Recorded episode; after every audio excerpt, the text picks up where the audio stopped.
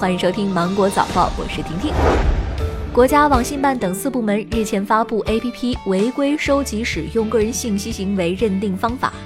以默认选择同意隐私政策等非明示方式征求用户同意等九种行为，可被认定为未经用户同意收集使用个人信息。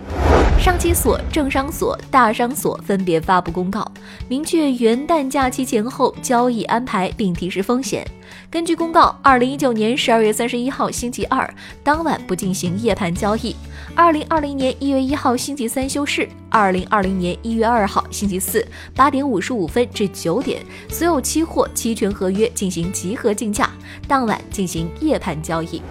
近日，云南省发布新的中考改革政策，将体育与语素英并列为一百分，引发热议。对此，云南省教育局回应说，此次改革分值的变化是根据各科目的课时容量、难度来测算。关注度最高的体育分值，考虑到学生个体差异，学生体质监测合格占六十分，体能与技能测试占四十分。对政策的出台，中学体育老师笑称，终于不用再让课了。携程昨天发布《二零二零春节中国人旅游过年趋势预测报告》，显示，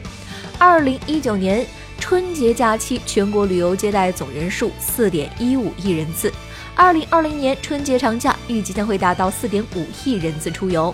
旅游过年取代春节过年和宅，成为中国人当下最流行的方式。百分之五十四是亲子游，八零后带孩子出行最流行，百分之七独自一人旅游过年。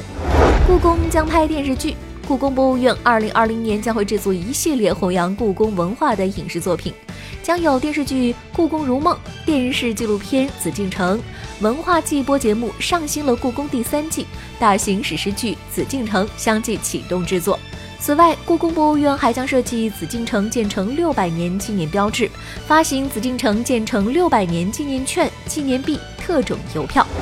海底捞推出请勿打扰服务。可以将“请勿打扰”台卡放在桌上，台卡还有多种选择，如自己下菜不需要细节服务。该措施仍在试点阶段。是海底捞的热情让食客不胜其扰了吗？